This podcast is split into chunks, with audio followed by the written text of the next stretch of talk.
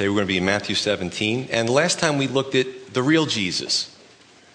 Just like society today, uh, an enlightened society, a postmodern society, post God society, tries to make a God in their own image.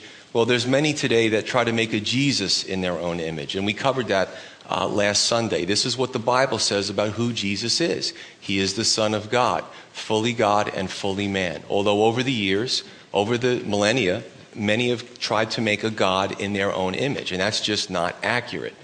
And this Sunday, we're going to see the glory of the Lord, which really uh, blew me away when I read it, when I read it and studied it, and uh, you know, I just pray that I do it justice today. But what I'm going to do is I'm going to start with two verses at the end of chapter 16 because really it's one thought. Remember, the Bible, uh, the, a person came and made delineations several centuries later uh, and they put chapters and verses, and but it never was like that from the beginning. And really, if you look at the end of 16, it does go with 17 when you take it together as one thought. So Matthew 16, starting with verse 27.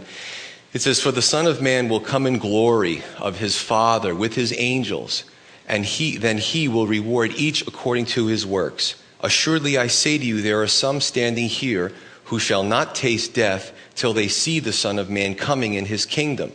Now, after six days, Jesus took Peter, James, and John, his brother, brought them up on a high mountain by themselves, and was transfigured before them.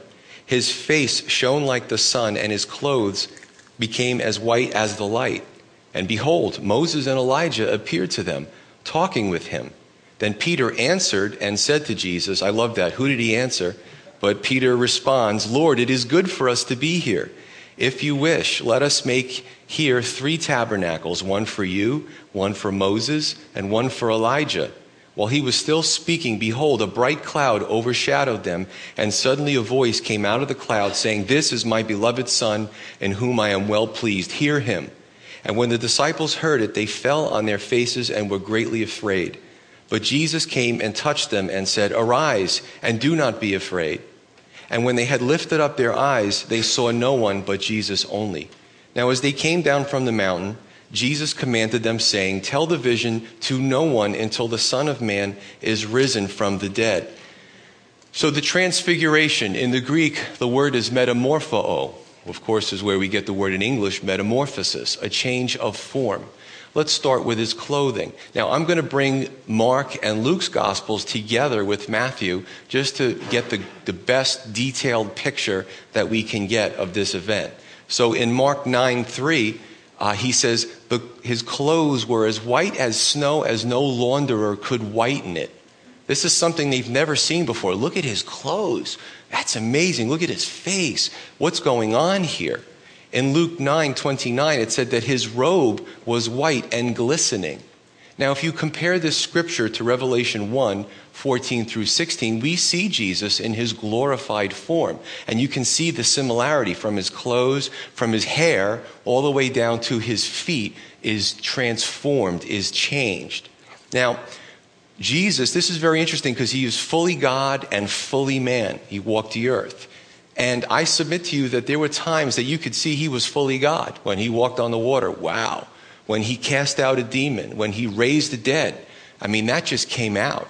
But I, I believe that you probably, and it's not what I believe, it's what the scripture says in Isaiah, that even his appearance, that as a man you wouldn't take much notice to him. He didn't come, you know, beautiful or that, you know, that everybody would look at him and, and say he's drop dead gorgeous. According to Isaiah, not the case because I believe that would have been a distraction.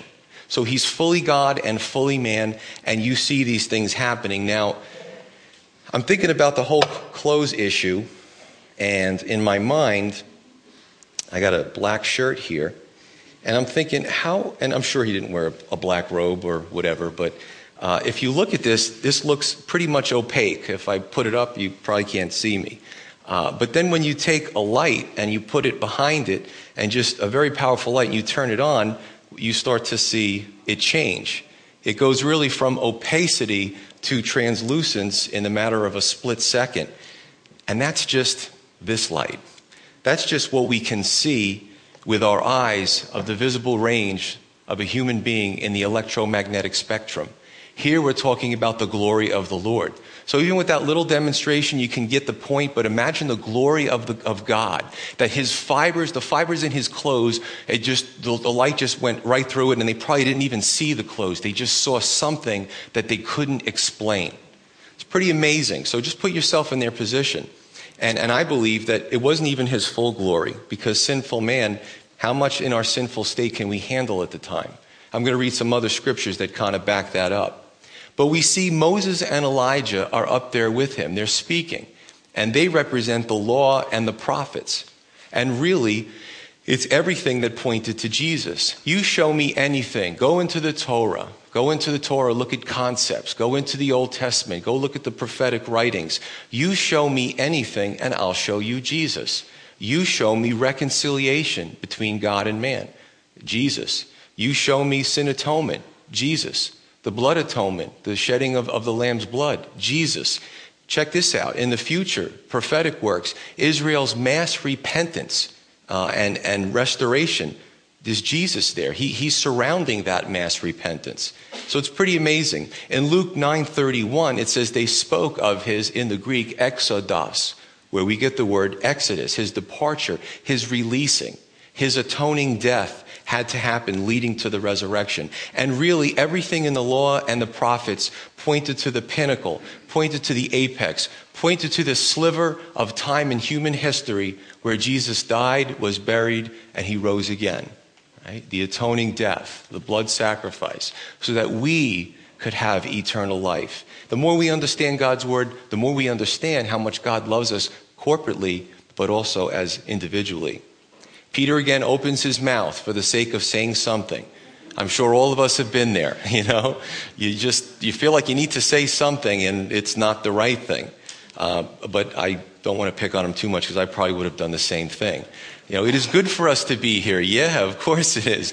let me make three tabernacles. I'm thinking they're on the top of the mountain. Where is he going to find stuff to make them a shelter? Where's he going to make twigs and, and wicker furniture? I don't know. But he had to say something. And the God the Father interrupts and tells them basically to be quiet and to listen to Jesus. And there's sometimes that as believers, we just need to be quiet and listen and meditate and sit at his feet. It is a good place to be. So, God the Father, from a, an illuminated or a radiant cloud, taking all the scriptures together, sort of like the one that guided the children of Israel through the wilderness. Again, his full glory not revealed. He revealed some of his glory to Moses, he revealed some of his glory to Elijah. However, his full glory could not be sustained by sinful man. So the disciples, put yourself in their shoes, probably sensory overload at this point sights, sounds, you know, whatever the senses, they were being overloaded and they fall to the ground. And we'll read uh, Isaiah 6 and we see a similar experience. And the Father says, Hear him. I want to read three uh, verses in Hebrews 1. Because this is good. If you're ever dealing with a cultist, they'll bring up that, of course, their church, you know, their way is the right way, and they have this prophet. They came around 2,000 years later, and, and you know, Christianity was all apostate until their prophet showed up. Some of the groups that I mentioned before service. But it says this in Hebrews 1, written in the first century God, who at various times and in different ways spoke in time past to the fathers by the prophets. There was a big emphasis, especially in the Old Testament, has in these last days spoken to us by his Son, whom he has appointed heir of all things, through whom also he made the worlds who being the brightness of his glory and the express image of his person, and upholding all things by the word of his power, when he had by himself purged our sins, sat down at the right hand of the majesty on high. I think that says it all. So, back to the word again, back to the Logos. And today, you know, we have a lot of technology and there's a lot of ministries trying to tantalize their uh, churchgoers, trying to have a sight and sound experience, trying to uh, wow them with a different experience. But the truth is, we just need the word. The word. Did God, did it skip, skip his attention that we were going to be so uh, technologically savvy in these days? Uh, did, did, was this something that he didn't think about that we had to fill in for him? The truth is, it all goes back to his word. Amen. Now, this is a timely message because the world today is passing away. The world, as you read the newspaper, and I know I pray for some of these things every Sunday, uh, it's a mess. And the glory of God will one day be revealed to all. For some, it'll be too late. For some, they will bow the knee out of obligation. But I personally want to bow the knee out of adoration. He's the king, and he's my father, the king. And that's the attitude that we need to have. I do grieve, though, for the lost. And I think that we all should have, at, at some measure, an evangelist heart for those that you know that are loved ones, that may be friends you've known for years. Be praying for them if they don't know the Lord. You see them struggling, you see them fall down, and you, your heart goes out to them, right? So um, the lost, they need to know about the Lord. Uh, I, and again, I've seen many. Uh, a, situation that I can't go into detail. Uh, a person that was going between both worlds. They were in the world and they were trying to be in the Lord, and, and they kept going back and forth, and they got themselves into a lot of trouble. And they came to me and they said, I didn't do it. And I said, Yeah, but you're in a situation now, if you would have been walking the right walk, you wouldn't be in a position where you have to say whether you did it or not. You have to go through the system now. So it's heartbreaking. And I've seen others that, um, that struggle with drug addiction, and I can't tell you how many I've seen that, that have had heroin overdoses. Uh, it, it's a tough thing. It's a really heartbreaking thing to watch. Verse 10. And his disciples asked him, saying, Why then do the scribes say that Elijah must come first? Then Jesus answered and said to them, Elijah truly is coming first and will restore all things. But I say to you that Elijah has come already, and they did not know him, but did to him whatever they wished. Likewise, the Son of Man is also about to suffer at their hands. Then the disciples understood that he spoke to them of John the Baptist. Now, what does this come from? This, uh, this situation, we know that Elijah, we see him in the Old Testament, but also in Malachi, right? One of the minor prophets, Malachi 4, speaks about Elijah the prophet. Number one, that he will come. But we know that Elijah has also come. So let's take this apart because this is important. So the first thing, Elijah has come. Uh, in in John the Baptist in the sense that the Bible said he came in the spirit and power of Elijah. Uh, we know that he heralded the Messiah and they killed him. Elijah is coming, Jesus says as well. What does that refer to? Well, probably if we look at Revelation 11, and we did the Revelation study, we see the two witnesses, and we see them literally calling down uh, fire and, and judgment from heaven. And this is in our future, right? Probably will be raptured already by that point. Uh, and you see this picture, many uh, scholars have said, and, and although it's not mentioned, one of these witnesses is probably Elijah. He comes again. And what does he do? He has the same typical ministry.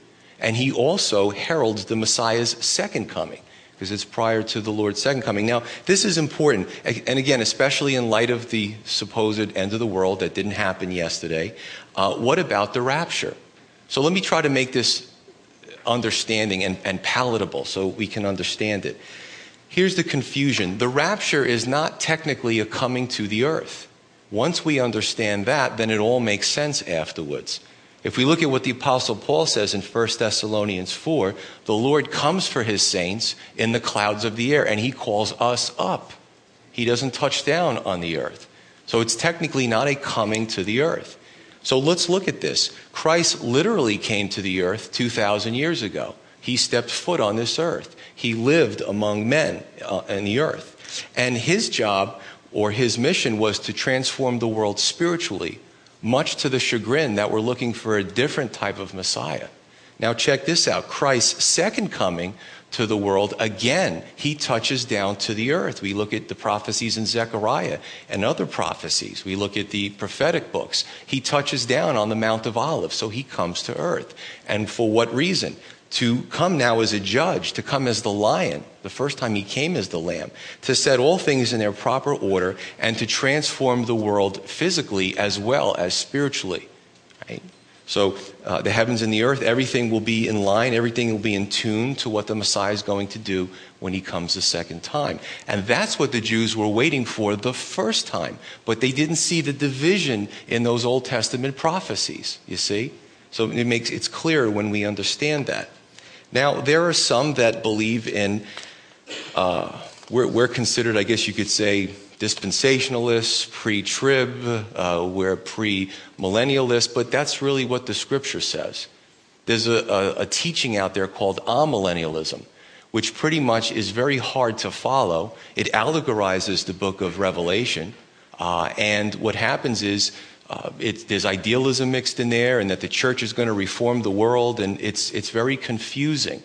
And those who follow it have a difficult time, especially with the book of Revelation and the rapture and the first and second comings. You might be surprised to find that some of the well known, uh, even Calvinist preachers, have done studies on books all throughout the scripture. But you go to their website and you click, click Revelation. They've never done verse by verse through Revelation because they can't.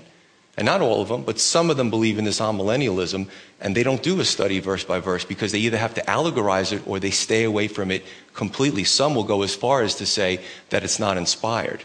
So be careful of that teaching. Verse 14.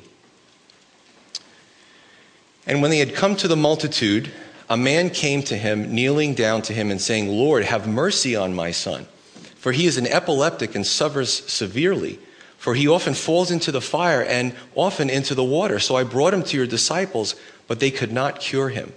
Then Jesus answered and said, O faithless and perverse generation, how long shall I be with you? How long shall I bear with you? Bring him here to me. And Jesus rebuked the demon, and he came out of him, and the child was cured from that very hour. Then the disciples came to Jesus privately and said, Why could we not cast him out?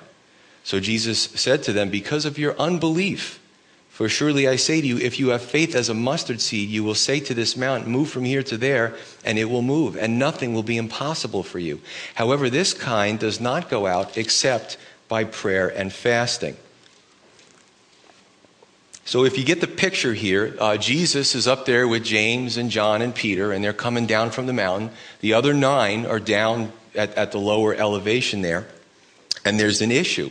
There's a boy, a, a father and a boy. I'm not really sure how old he uh, is, but he's demon possessed, and the demon is tearing him apart. And in Mark 9 adds something very interesting that the scribes and the disciples were arguing while the boy is foaming at the mouth, gnashing his teeth, being thrown down into the water, into the fire. This poor kid is being just abused by this demon. And it probably was a chaotic scene while this boy is suffering. And you know, I could just picture the nine arguing with the scribes because uh, if you look at it, they both really had the authority to be spiritual leaders. And they're bickering back and forth while this poor boy is suffering and nobody's helping him. And the way I look at this is, and it just came to me that sometimes Christians get caught up in bickering and focusing on themselves when the world is going to hell in a handbasket, to quote a, a cliche. It's true. The world is in a state of chaos. And why? What is the reason for this, this bickering and this, this? A lot of it is self focus. You got guys like Rob Bell uh, writing books. Uh, you know, oh, look, I wrote this book and trying to do away with uh, 2,000 years of good Christian study and throwing confusion into the world that hell doesn't exist. You got Harold Camping predicting the end of the world. That's the problem, is the self-focus and the dissension in the church. I just, somebody just sent me a, um, a letter, uh, an email about a pastor. Um, it's just an open letter to the church about a lot of division and dissension in the church while the boy is, is suffering and nobody's helping him. Think about that.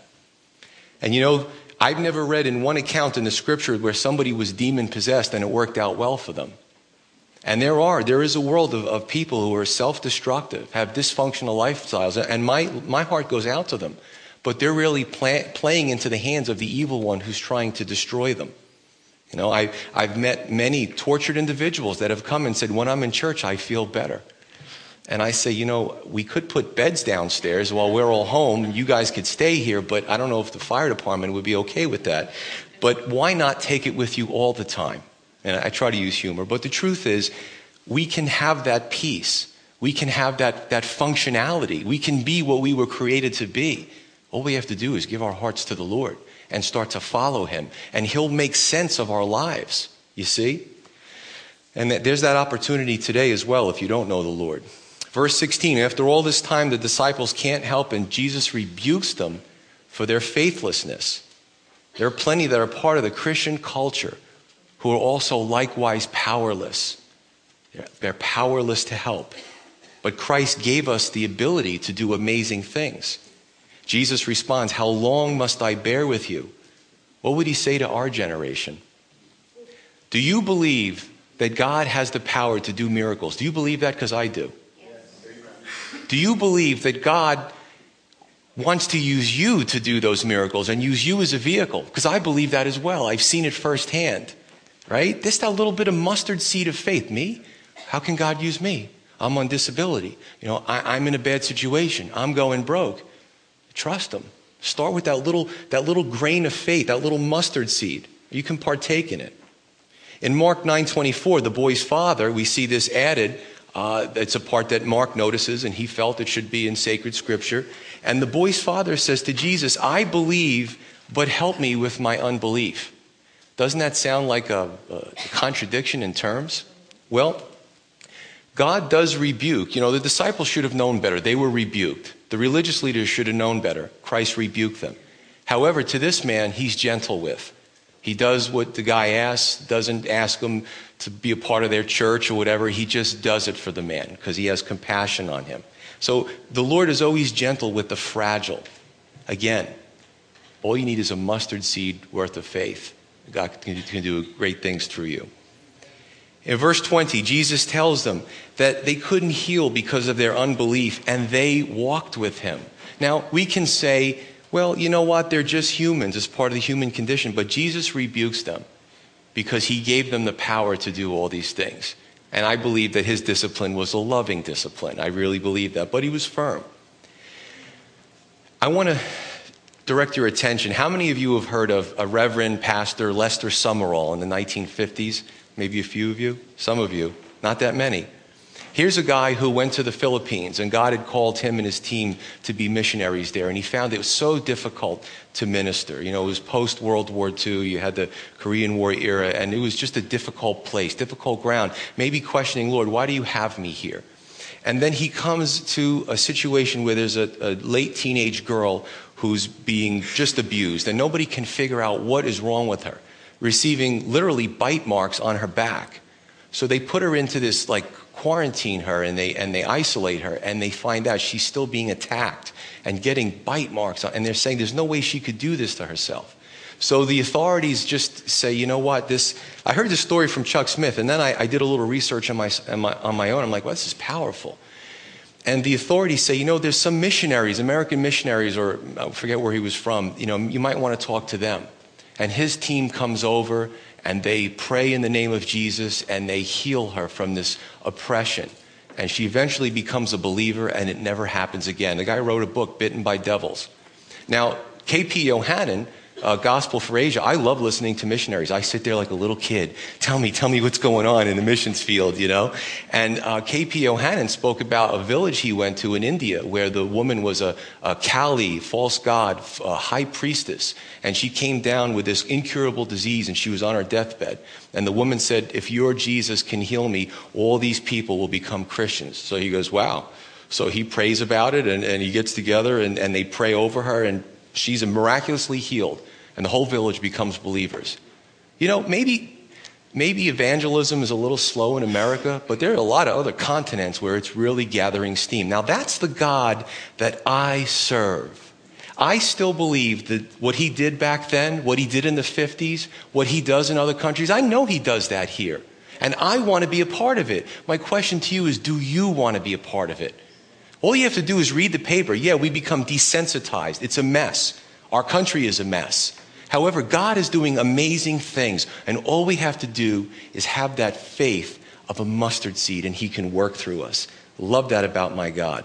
Verse 21. He says this type comes out only by prayer and fasting. Now, really, what this means is this is a spiritual discipline. If you, if you take that, okay, do I say a certain prayer? Is there a certain? No, it's not a formula. By prayer and fasting, are we disciplined in our spiritual lives? Now, I know many that may be into aerobics, martial arts, um, the gym, competitive sports, CrossFit is the new thing. But what about our spiritual discipline? I mean, we can easily beat our bodies into submission and making it do amazing things because the body's very adaptable. But what about our spiritual discipline? We have to ask ourselves Am I uh, competitive in, in my mind and in my body, but I'm a spiritual couch potato? What a contradiction in terms, right? We can put our minds to so many great things, our bodies, but where are we with the Lord? Where's our spiritual discipline? Why does that always seem to be last at times, right? Uh, I'll tell you, a guy, Richard Russell, who, you know, a brother that went to be with the Lord this week, it did his funeral. Here's a guy who the world would not have taken notice of, but he was all about serving the Lord. And in his funeral, it was glorifying to the Lord. It was amazing the things that came out in his funeral. All right? Verse 22. Now, while they were staying in Galilee, Jesus said to them, The Son of Man is about to be betrayed into the hands of men, and they will kill him, and the third day he will raise, be raised up. And they were exceedingly sorrowful they were sorrowful. So we know that before in the scripture it seemed like they were com- complete denial. They didn't want to hear it. so now it's starting to seek in or seep in. They're becoming sorrowful, um, you know, and, and probably they may ask themselves, and this is where the confusion comes. I, I, I kid around sometimes about picking on the disciples, but again, I'd probably be worse than them. You have to put yourself in their shoes. Remember, Jesus spoke about Peter's profession of faith uh, we just covered last Sunday, on this rock I will build my church. I am the Petra, and you guys could be little stones as a part of me, and I'm going to build, and the gates of hell won't prevail. Oh, but by the way, they're going to kill me. It's going to be an awful death. I'm going to be crucified, and they're going to lay me in a tomb, and I'm going to be resurrected. Probably when they heard the first few, it's just like you blocked out the last part. So they're probably asking themselves, oh, gee, I don't get it you know, we're going to be little rocks. He's going to be the rock. The gates of hell won't prevail, but they're going to kill him. How does that, how does that work? And where does that leave me? See, this is what I believe, and this is why I believe that God, that the Lord uh, showed his glory in the transfiguration. You see, it gave them hope during the dark times. During the times where they saw the mock trials, the unfairness, them spitting at him and, and, and punching him in the face and blindfolding him and leading him up to uh, Golgotha and, and, you know, doing all kinds of hurling insults at him and, oh, how frustrating, how depressing. And then he finally dies. This, I believe, is what carried them through. I want to read John 1 and all these, this scripture is of, of course, many years after Jesus' death, burial, and resurrection. John 1 12 he says, But as many as received him, to them he gave the right to become children of God, to those who believe in his name, who were born not of blood, nor of the will of the flesh, nor of the will of man, but of God. And the Word became flesh and dwelt among us, and we beheld his glory.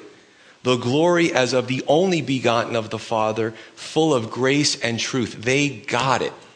They got it encouragement through the dark times. Second Peter, First John also uh, recount in detail uh, probably uh, their remembrance of the transfiguration during those difficult times. And if you've walked with the Lord for any length of time, the dark times are coming. You know, we don't get immune from that when we become believers. However, we get to go through the valley of the shadow of death with Him. His rod and His staff, they comfort us. You see, when life gets me down, oh, Pastor Joe, life gets you down? Oh, yeah, it does sometimes. Yeah. Remember, in both of my callings, I'm wearing a bullseye, okay? So it happens, you know? But what happens is, I have promises I've seen the miracles. I've seen the lives changed. I've seen those come to faith and completely turn their situations around. So when the dark times come, that is something that I hold on to for dear life. It doesn't mean I'm weak. It just means no man is an island. We all go through those low times. So if, you know, I heard a lot of laughter. So if you didn't think I went through difficult times, now you know that I do. There are those spiritual, you know, Satan throws those fiery darts. And once in a while, if we don't have our spiritual armor on, one gets through and it hurts. It stings. But God will give you something to hold on to when you go through those difficult times. So this is great. Anything we can look at in the scripture, we can make an application to our lives. That's why it's the living word, because it's alive to all of us. 2,000 years later, this is still applicable.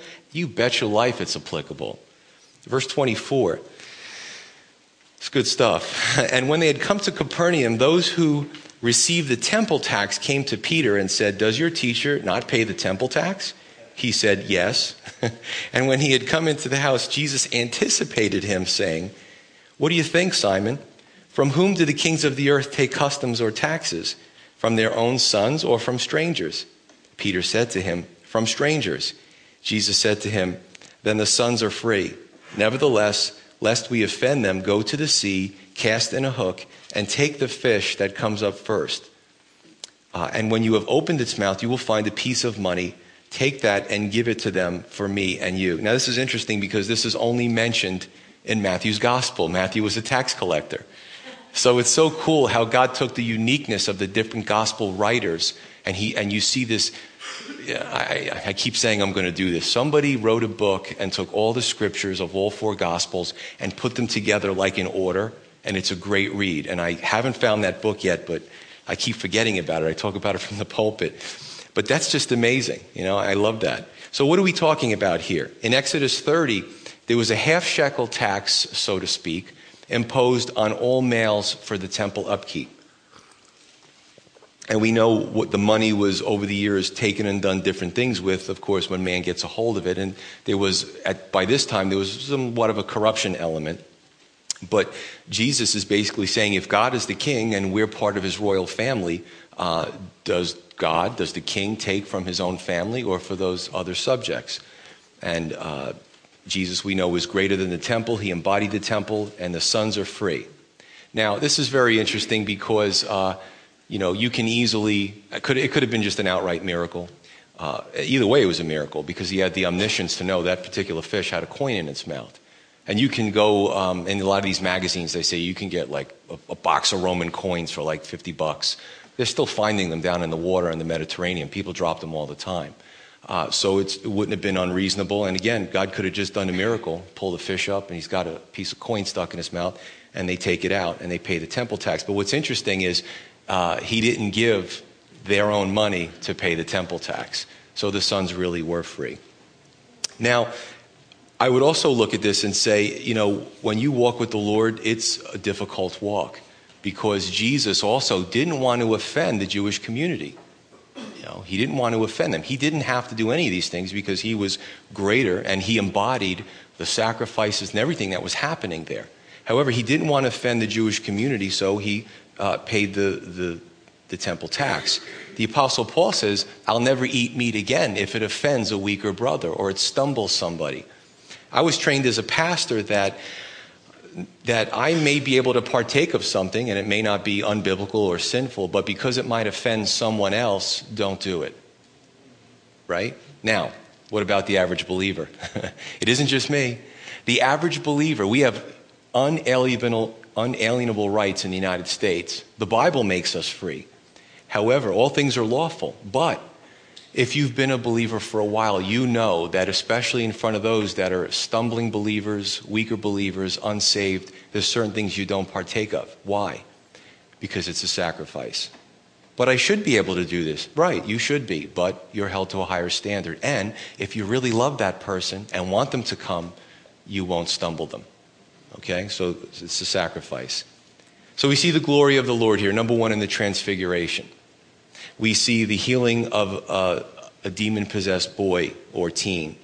Uh, we understand uh, Jesus' death, burial, and resurrection better. And four, of course, the miracle of the uh, fish with the uh, coin in his mouth that they took.